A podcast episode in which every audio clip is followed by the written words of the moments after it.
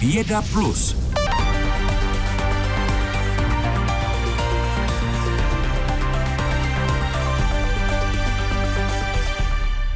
Čeští experti vyvíjejí software odhalující civilizační choroby ještě předtím, než se objeví jejich první příznaky. Využívají k tomu snímky očního pozadí, které vyhodnocuje umělá inteligence. Software už teď pomáhá při vyšetření diabetiků. Podle vývojářů ale v budoucnu bude fungovat také u dalších pacientů. O programu natáčel náš vědecký reportér Ondřej Vaňura a teď nám poví podrobnosti. Pěkný den. Hezké odpoledne. Zatím softwarem stojí český medicínský startup s názvem Irene. Jak se mohl vidět, tak funguje jednoduše. Nejdříve se vyfotí oční pozadí, a to eh, takzvanou fundus kamerou. To je běžný přístroj, který oční lékaři využívají dlouhá léta. Eh, ten nový software je unikátní v tom, že dokáže eh, během pár vteřin snímek vyhodnotit. Dle vývojářů to zkracuje čas vyšetření a zlepšuje jeho dostupnost. Irene teď lékaři používají na prvních očních klinikách v Česku a také na Slovensku. Zatím slouží k odhalování takzvané diabetické retinopatie, tedy komplikace, kterou trpí asi 11% diabetiků. Eh, pokud není toto poškození sítnice léčeno včas, může vést až k oslepnutí. Ten software je dle ředitele startupu Jana Hlaváčka spolehlivý. Ty čísla jsou velmi výrazně přes 99%. Irene je registrovaný zdravotnický prostředek, absolvovala vlastně oficiální klinické zkoušky, najdete ji registrovanou v oficiálním registru zdravotnických prostředků, který spravuje Státní ústav pro kontrolu léčiv v České republice a je vlastně uvedena na, na trh celé Evropské unie. Ondřej, a co na pomoc podobných softwarů říkají diabetologové? Eh, tak já jsem se o tom bavil s vědeckým sekretářem České diabetologické společnosti Martinem Prázdným. Podle něj je samozřejmě potřeba, aby takové softwary byly ověřené a velmi spolehlivé. Poté to ale opravdu může být usnadnění. Můžeme ušetřit práci očním lékařům. My jako diabetologové v podstatě máme za povinnost podle doporučení poslat jednou za rok pacienta k očnímu lékaři. Ve chvíli, kdybychom měli k dispozici takovýhle systém v ambulanci, tak můžeme provést to screeningové vyšetření sami tímto přístrojem. Pokud ten přístroj řekne OK, je to v pořádku, pacient nemusí být nikam odeslán, tak řekneme dobře, uděláme tu kontrolu třeba za rok zase Ochota diabetologů využívat moderní technologie je obecně dle Martina Prázdného veliká. Zmiňoval třeba glukozové senzory, které pacientům v podstatě online měří hladinu cukru v krvi. Ondro, a může v Česku vyvíjený software Irene pomoci i při jiných zdravotních problémech, jak už jsme naznačili? Tak vývojáři jsou přesvědčení, že ano, tvrdí, že oko je oknem do našeho zdraví a naše cévy jsou eh, takto dobře tedy neinvazivně viditelné právě pouze v našich očích. Takže na softwaru stále pracují, chtějí, aby do budoucna podobně odhaloval další vady, eh, nejen už zmíněnou diabetickou retinopatii, ale i jiné oční problémy. No a s předstihem by mohl software takto upozornit také třeba i na Alzheimerovu chorobu. Eh, dodám ještě, že také o tom budeme víc mluvit v našem vědecko-technologickém magazínu magazínu Experiment a to na stanici Radiožurnál tuto sobotu po 9. hodině dopoledne. Říká Ondřej Vaňura z vědecké redakce. Děkujeme moc, naslyšenou. Naslyšenou, hezký den. Zmiňován byl radiožurnál, ale vy posloucháte Český rozhlas Plus. Novozélandské ledovce by mohly do deseti let zmizet. Vyplývá to z letošního výzkumu týmu vědců z Novozélandského národního institutu pro výzkum atmosféry a Viktorijiny univerzity ve Wellingtonu. Ledovce jsou tam vlivem klimatických změn stále nižší a drobnější. Loňský rok byl navíc pro Nový Zéland vůbec nejteplejší od začátku měření, tedy od roku 1909. A více už ví Magdalena Fajtová ze zahraniční redakce. Magdo, pěkný den. Dobrý den. Eh, pověz prosím, jak k těmto závěrům vědci vůbec došli. Každý rok výzkumníci shromažďují tisíce leteckých snímků ledovců, aby změřili nadmořskou výšku sněžné čáry. Tímto způsobem zjišťují, kolik se na ledovci udrželo sněhu v porovnání s předchozí zimou. Tato sněžná čára a její výška pak umožňuje vědcům vyhodnotit zdraví ledovce. Pokud je sněžná čára výše, znamená to, že se ledovec zmenšil, protože sněhu zůstalo méně. Vlivem klimatických změn ledovce v posledních letech ztrácejí masu ledu a tento trend každým rokem sílí. Letošní průzkum podle vědců z Novozélandského národního institutu pro výzkum atmosféry ukázal znatelný rozdíl od předchozích let. Sněžná čára byla u většiny ledovců nevýdaně vysoko, což znamená, že odkryla velké množství ledu.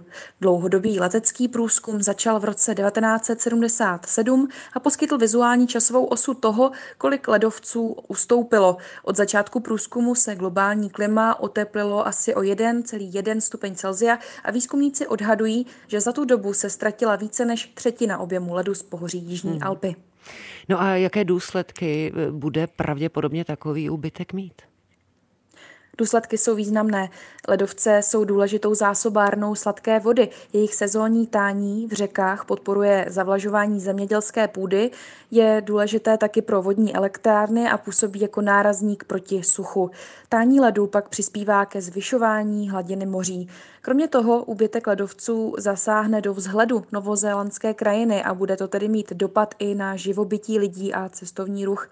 Vědci proto opakovaně apelují na to, aby světová společnost radikálně zasáhla proti postupujícím klimatickým změnám, protože bude stále těžší jejich katastrofální důsledky odvrátit. A připomeň prosím ještě závěrem, jak jsou na tom ledovce eh, ve zbytku světa. Loňská studie francouzských vědců z univerzity v Toulouse ukázala, že ledovce tají čím dál rychleji.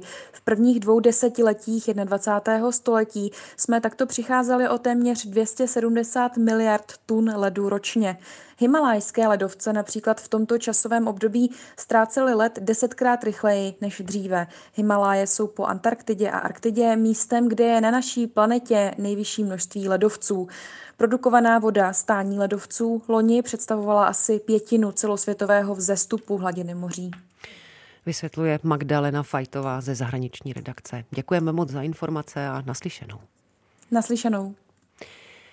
Mezi Českem, respektive Československem a pobaltskými státy Litvou, Lotyšskem a Estonskem existuje mnoho historických paralel a vazeb. Tři pobaltské země získaly nezávislost po první světové válce a Československo ji uznalo před stolety. K baltskému století uspořádali odborníci konferenci, kterou navštívil i náš redaktor Martin Srb. Malé země, které byly dlouho pod nadvládou větších zemí. To mají podle odborníků společné jak české země, tak popaltské země. Od 13. století byly pod německým vlivem, koncem 19. století byly součástí ruského impéria. Nezávislost sice získali po první světové válce, ale cesta k ní vedla přes národní obrození už od 19. století, říká Pavel Štol z Filozofické fakulty Univerzity Karlovy. Ta podobnost těch národních obrození je vidět na mnoha různých vlivech, které oni čerpali z českých zemí a já jenom jako příklad uvedu ten nejviditelnější, to, že při pravopisné reformě na začátku 20. století si všechny ty tři národy převzali naše eh, háčky, to znamená písmena Č, Š, Ž. Je tam i řada dalších vlivů a dokonce třeba Lotyšsko používá zhudebněnou báseň Františka Ladislava Čákovského jako v podstatě druhou národní hymnu a mnoho dalších takových zajímavých eh, momentů. České země inspirovaly pobaltská obrození i navzdory tomu, že někteří čeští obrozenci viděli ideál ve slovanství, zatímco po Baltí se chtělo naopak z ruského slovanského vlivu vymanit. To národní obrození v 19. století bylo zaměřeno primárně v určité německé nadvládě, teď myslím teda v Lotyšsku, v Estonsku, ale od 80. let 19. století tam docházelo k velmi silné rusifikaci, která byla vnímána potom jako překážka toho národního obrození, takže tam samozřejmě, když byly i rusofilní směry v těch zemích, tak celkově ta rusofilie nebyla nějak velká. Pobaltské země byly historicky mnohem více mezi dvěma mlínskými kameny než české země. To se týkalo nejen kultury a jazyka, ale hlavně politické a mocenské situace. Nejhorší zkušenost prodělali během druhé světové války, připomíná Luboš Švec z Fakulty sociálních věd Univerzity Karlovy. Byly za druhé světové války okupování jednak v roce 1940 sovětským svazem okupace anexe, doprovázena stalinským terorem, potom přichází německá armáda, která provádí teror nacistický. No a v roce 1944-1945 přichází opět Sověti. Obnovili svůj sovětský systém a samozřejmě i se stalinským terorem. Zatímco Československo bylo po válce sice součástí sovětského bloku, ale formálně samostatné, pobaltské země se staly přímo sovětskými svazovými republikami. Znamenalo to ztrátu suverenity, centrální řízení a opět rusifikaci. Na sklonku sovětské éry se ale situace poněkud proměnila. Luboš Švec uvádí opět paralelu s Československem. Jak se rozvíjela perestrojka, tak od poloviny 80. let v Sovětském svazu byla zrušena cenzura nebo podstatně oslabena, takže v Pobaltí, kde sledovali československý vývoj, mohli otevřeně psát a kritizovat československý normalizační režim, zákroky proti demonstrantům eh, pobaltské lidové fronty a intelektuálové umělci například se zapojili do masových peticí na podporu Václava Havla. Vlastně v Pobaltí byly demokratičtější podmínky, liberálnější, volnější než v normalizačním Československu. To ale neznamenalo, že by pobaltské země mohly snadno obnovit svou nezávislost. Gorbačovův sovětský svaz si je chtěl udržet. Samostatnost mohli získat až díky změně režimu v samotném Rusku. Podle Luboše Švece jsou pobaltské státy pro vědce zajímavé v tom, že na nich mohou studovat strategie přežití malých národů či států v blízkosti velmocí. Martin Srb, Český rozhlas. Slyšeli jsme, že se vědci zabývají zkoumáním modelů přežití malých národů v sousedství velmocí. A u otázky, jak se eh, dařilo a daří dnes obstát po baltským státům u hranic s Ruskem, ještě v odpoledním plusu zůstaneme. Po telefonu je naším hostem sociální geograf Josef Miškovský. Hezký den přeji. Dobrý den. Pobalské státy byly do roku 1991 součástí Sovětského svazu. Připomeňte prosím, jak obtížná byla jejich cesta k samostatnosti. Myslím si, že tady je potřeba hlavně zdůraznit, že nešlo o nějaký rychlý předěl v roce 1991, ale že v tomto roce vlastně došlo eh, k završení eh, pětileté kontinuální proměny, tak jak v předchozím rozhovoru naznačoval pan docent eh, Luboš Švec – nejde vlastně tedy říct jeden okamžik eh, té změny, protože eh, vlastně celá druhá polovina 80. let eh, byla spjatá s určitou s určitým pokusem, jak tedy implementovat ty principy Gorbačovské perestrojky a glasnosti hmm. a v Baltí bylo právě mm, jako prostorem, kde tyto metody byly vyzkoušeny a už třeba v roce 1988 eh, v Pobaltí byly velmi silné eh, lidové fronty združující velmi eh, pestrou skladbu občanských iniciativ, ale i třeba některých reformnějších představitelů mm-hmm. toho sovětského režimu.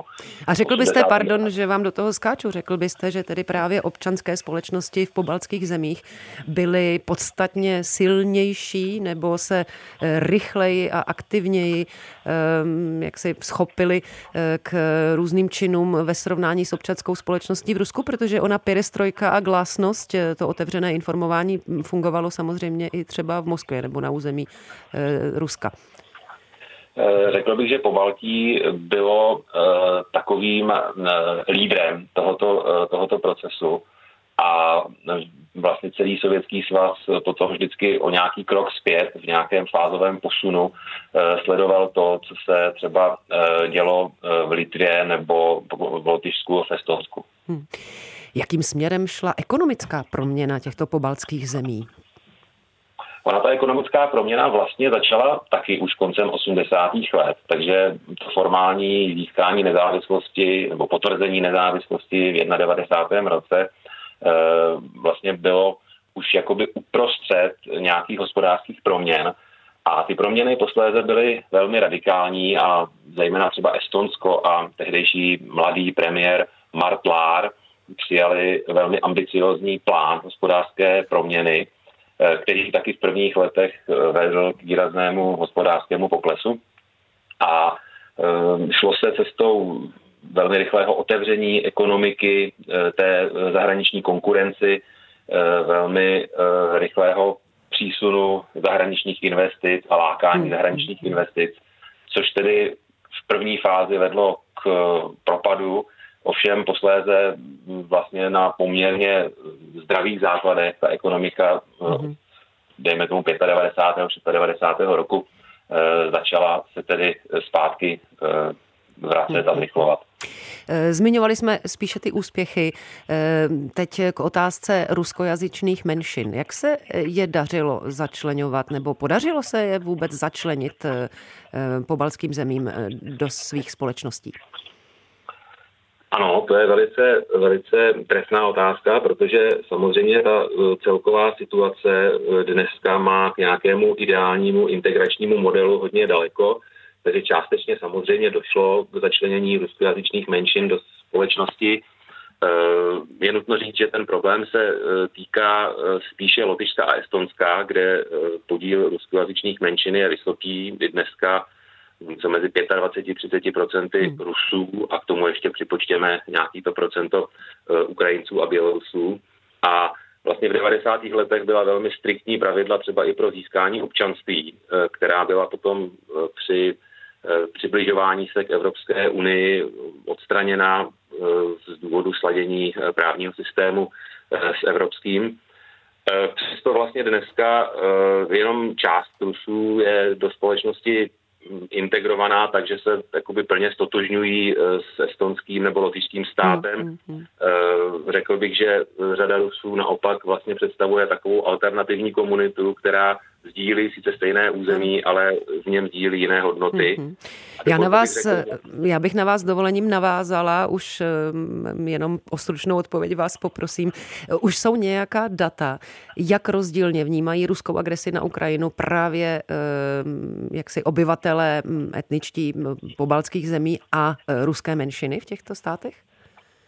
E, ano, ta data existují e, a právě je to jeden z těch příkladů, kde se ukazuje, že e, to vnímání jak historie, tak i současnosti je e, zkrátka e, odlišné, přestože i mezi pobaltskými Rusy, a to je potřeba zdůraznit, je hodně těch, kteří naprosto ruskou agresi odmítají.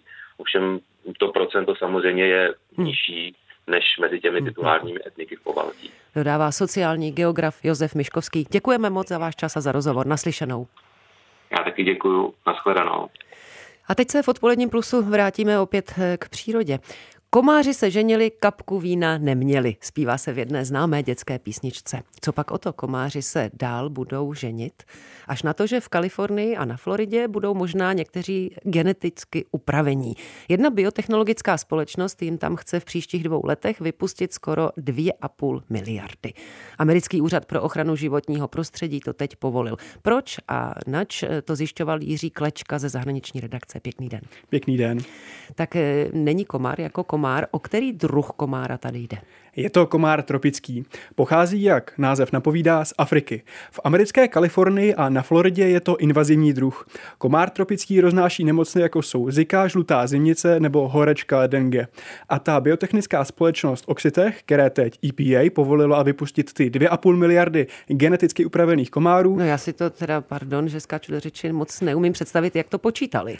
A asi na to mají fígle. Ty svoje komáry prodávají ve stádiu vajíček ve stylu stačí přilít vodu. Ta firma Oxitec tvrdí, že cílem toho projektu je ten invazní druh omezit a ve výhledu zničit, zlikvidovat samičky. A jak to provedou? V čem spočívá ta genetická úprava? Oxitek uvedl, že změnou DNA vytvoří komáří samečky, kteří tedy neštípou, nesají krev. A když se spáří, tak splodí zase pouze stejně omezené samečky. Takže podle Oxiteku samičky časem vymřou a populace tohoto invazivního druhu zemře. Jak se může sameček spářit se samečkem, to mi úplně není jasné. A, a zní to vůbec jako z Jurského parku. A to ano, však taky kritici tohoto projektu se bojí, že vznikne komáří kříženec a že ta situace bude horší než teď. Jak jsme mluvili o těch nemocech, tak v Kalifornii nejsou, ale těch komárů tam přibývá, hlavně v oblastech, kde je sucho. Souvisí to s oteplováním. E, Jiří, a na jakých zkušenostech vůbec tato zmiňovaná firma staví? Loni Oxitec vypustil na 144 tisíc geneticky upravených komárů na ostrovech Florida Keys a taky v Brazílii. Firma pak uvedla, že po 30 týdnech poklesla komáří populace v dané oblasti o 95% to je zajímavé, to je poměrně vysoké číslo. Jaký to má tedy ohlas? Někteří to chválí, třeba kalifornský etnomolog Mustafa Debun vítá, že se to obejde bez pesticidů, že vlastně za lidi odvedou práci ty geneticky upravení komáři a že je to tomhle to... A, a, že je to v podstatě příroda proti přírodě? Ano, přesně tak, děkuji. Tak chápat? A, Jiní tak nadšení nejsou. Britský deník Guardian si všímá, že EPA k tomu ještě letos dostala na 13 tisíc připomínek, většinou od Združení přátel země. A Dejna Preslova z tohoto mezinárodní organizace se podívala na tvrzení od Xiteku, že ty komáří samičky vymřou. A jak poznáte, že vymřou? Kdo, co když přežijí? Ptá se v rozhovoru pro Guardian. A... No a jak by ale tedy ty samičky mohly přežít? V případě, že přijdou do styku s tetracyklinem, což je antibiotikum, které se používá i v zemědělství. Pro geneticky upravené komáry je to prý vlastně lék. Protilátka umožňuje vývoj samiček. Na to ti zase, eh, který ten na to zase reagují ti, kterým se ten pokus líbí. Říkají, že přece komárin z říka uletí víc než 150 metrů od místa, kde se vylíhl a že podle těch regulí EPA, tedy Úřadu pro ochranu životní prostředí, může oxitek vypustit své geneticky modifikované komáry nejméně půl kilometru od čističek vody. A předseda oblastní lékaři společnosti dr. Robert Gould ze San Francisca varuje, že vypuštění geneticky upraveného komára už nik, nikdy nikdo do, do krabičky nevrátí a že se k něčemu takovému je vhodné mít transparentní údaje a vyhodnocení případných rizik. Na což zase Oxitek říká, že z toho nechtěl veřejně informovat, dokud neměl povolení od úřadu EPA. No ale teď tedy EPA um, ehm, povolila vypuštění těchto pár miliard komárů geneticky upravených. Povolení existuje, takže eh, upravení komáři už mohou vyletět do světa? Ne, ještě to právě musí schválit úřady v Kalifornii. Na ně teď spolehají odpůrci tohoto projektu dodává Jiří Klečka ze zahraniční redakce. Je možné, že to ještě budeme toto téma sledovat i někdy příště. Díky za návštěvu ve studiu a naslyšenou. Naslyšenou. Stále posloucháte Odpolední plus. Po 130 letech můžete v Pražském národním muzeu vidět oživlého plejtváka Myšoka. A to nejen jeho kostru, ale také svaly a kůži. Muzeum ode dneška spustilo novou mobilní aplikaci, která dokáže návštěvníky nejen navigovat k vybranému exponátu nebo kupovat vstupenky, ale také pracovat s rozšířenou realitou. Co se stane s velrybou, když uhyne? Klesne pomalu na dno, kde může až dva roky sloužit jako potrava pro mnoho organismů nebo se stane nejoblíbenějším a největším exponátem nějakého muzea. V aplikaci najdete také audioprůvodce, který se automaticky spouští na konkrétních místech. Navigaci v čase a prostoru umožňuje unikátní technologie tzv. beaconů, tedy jakýchsi majáčků v podobě krabiček 5x5 cm. A jich tady po muzeu tisíc, což z muzea dělá vlastně největší realizaci v Česku a jednu třeba z desíti v Evropě určitě eh, s touhletou technologií. Mluví Lukáš Starnadel, ředitel společnosti Future, která aplikaci vyvinula. Ty majáčky, ty bíkny vysílají nějaký bluetoothový signál. Pomocí triangulace, to znamená, my potřebujeme zachytit co nejvíc eh, těch signálů a na základě její intenzity my si v podstatě kreslíme takové imaginární kruhy a kde se ty kruhy protínají, tak ten uživatel stojí. A my na základě toho vyhodnocujeme, jak mu tu navigaci říct, jak, jestli ho poslat doleva nebo doprava, anebo jestli za, začít třeba audiostopu tady o tuleni, anebo o medvědovi. Samotnou 3D oživlou verzi 22 metrů dlouhé samičky plejtváka Myšoka téměř dva roky vytvářela firma More is More. Podle jejího spoluzakladatele George Pinkavy bylo cílem to, aby divák nemusel svoje zařízení zaměřovat na určitý bod, ale aby aplikace fungovala kdekoliv v místnosti. Nejdříve ji tedy museli celou naskenovat. Tyhle ty tečky, to jsou takzvaný jako význačný body. A to je něco, co ta aplikace dokáže rozpoznat na následujících snímcích, který ta kamera sbírá, že je to ten stejný bod. A tím, jak my se pohybujeme, a zároveň ten telefon má v sobě akcelerometr, gyroskop, kompas, tak z těchto těch informací všech on dokáže spočítat, kde teda asi ten bod v prostoru je a odkud se teda asi musíme dívat. Spojením nejmodernější technologie s archeologickými nálezy tak Národní muzeum pokračuje ve své rekonstrukci, tentokrát digitální. Slovo má ředitel Michal Lukeš. Ta velryba po kolika, po 130 letech poprvé jakoby ožívá, všichni ji známe pouze jako kostru, ale my jsme vlastně za pomoci moderních technologií a taky za pomoci našich samozřejmě zoologů, opět toho plejtváka Mišoka, samičku plejtváka Mišoka rozplavali v moři a návštěvník si vlastně tak může podívat nejenom na exponát, ale na to, jak opravdu ten, ten živočich vypadá a v jakém životním prostředí žije. Dohromady aplikace obsahuje více než 8 hodin mluveného slova v českém i anglickém jazyce a návštěvník si také může doma v předstihu naplánovat jednu z šesti tras. Alžběta Havlová, Český rozhlas.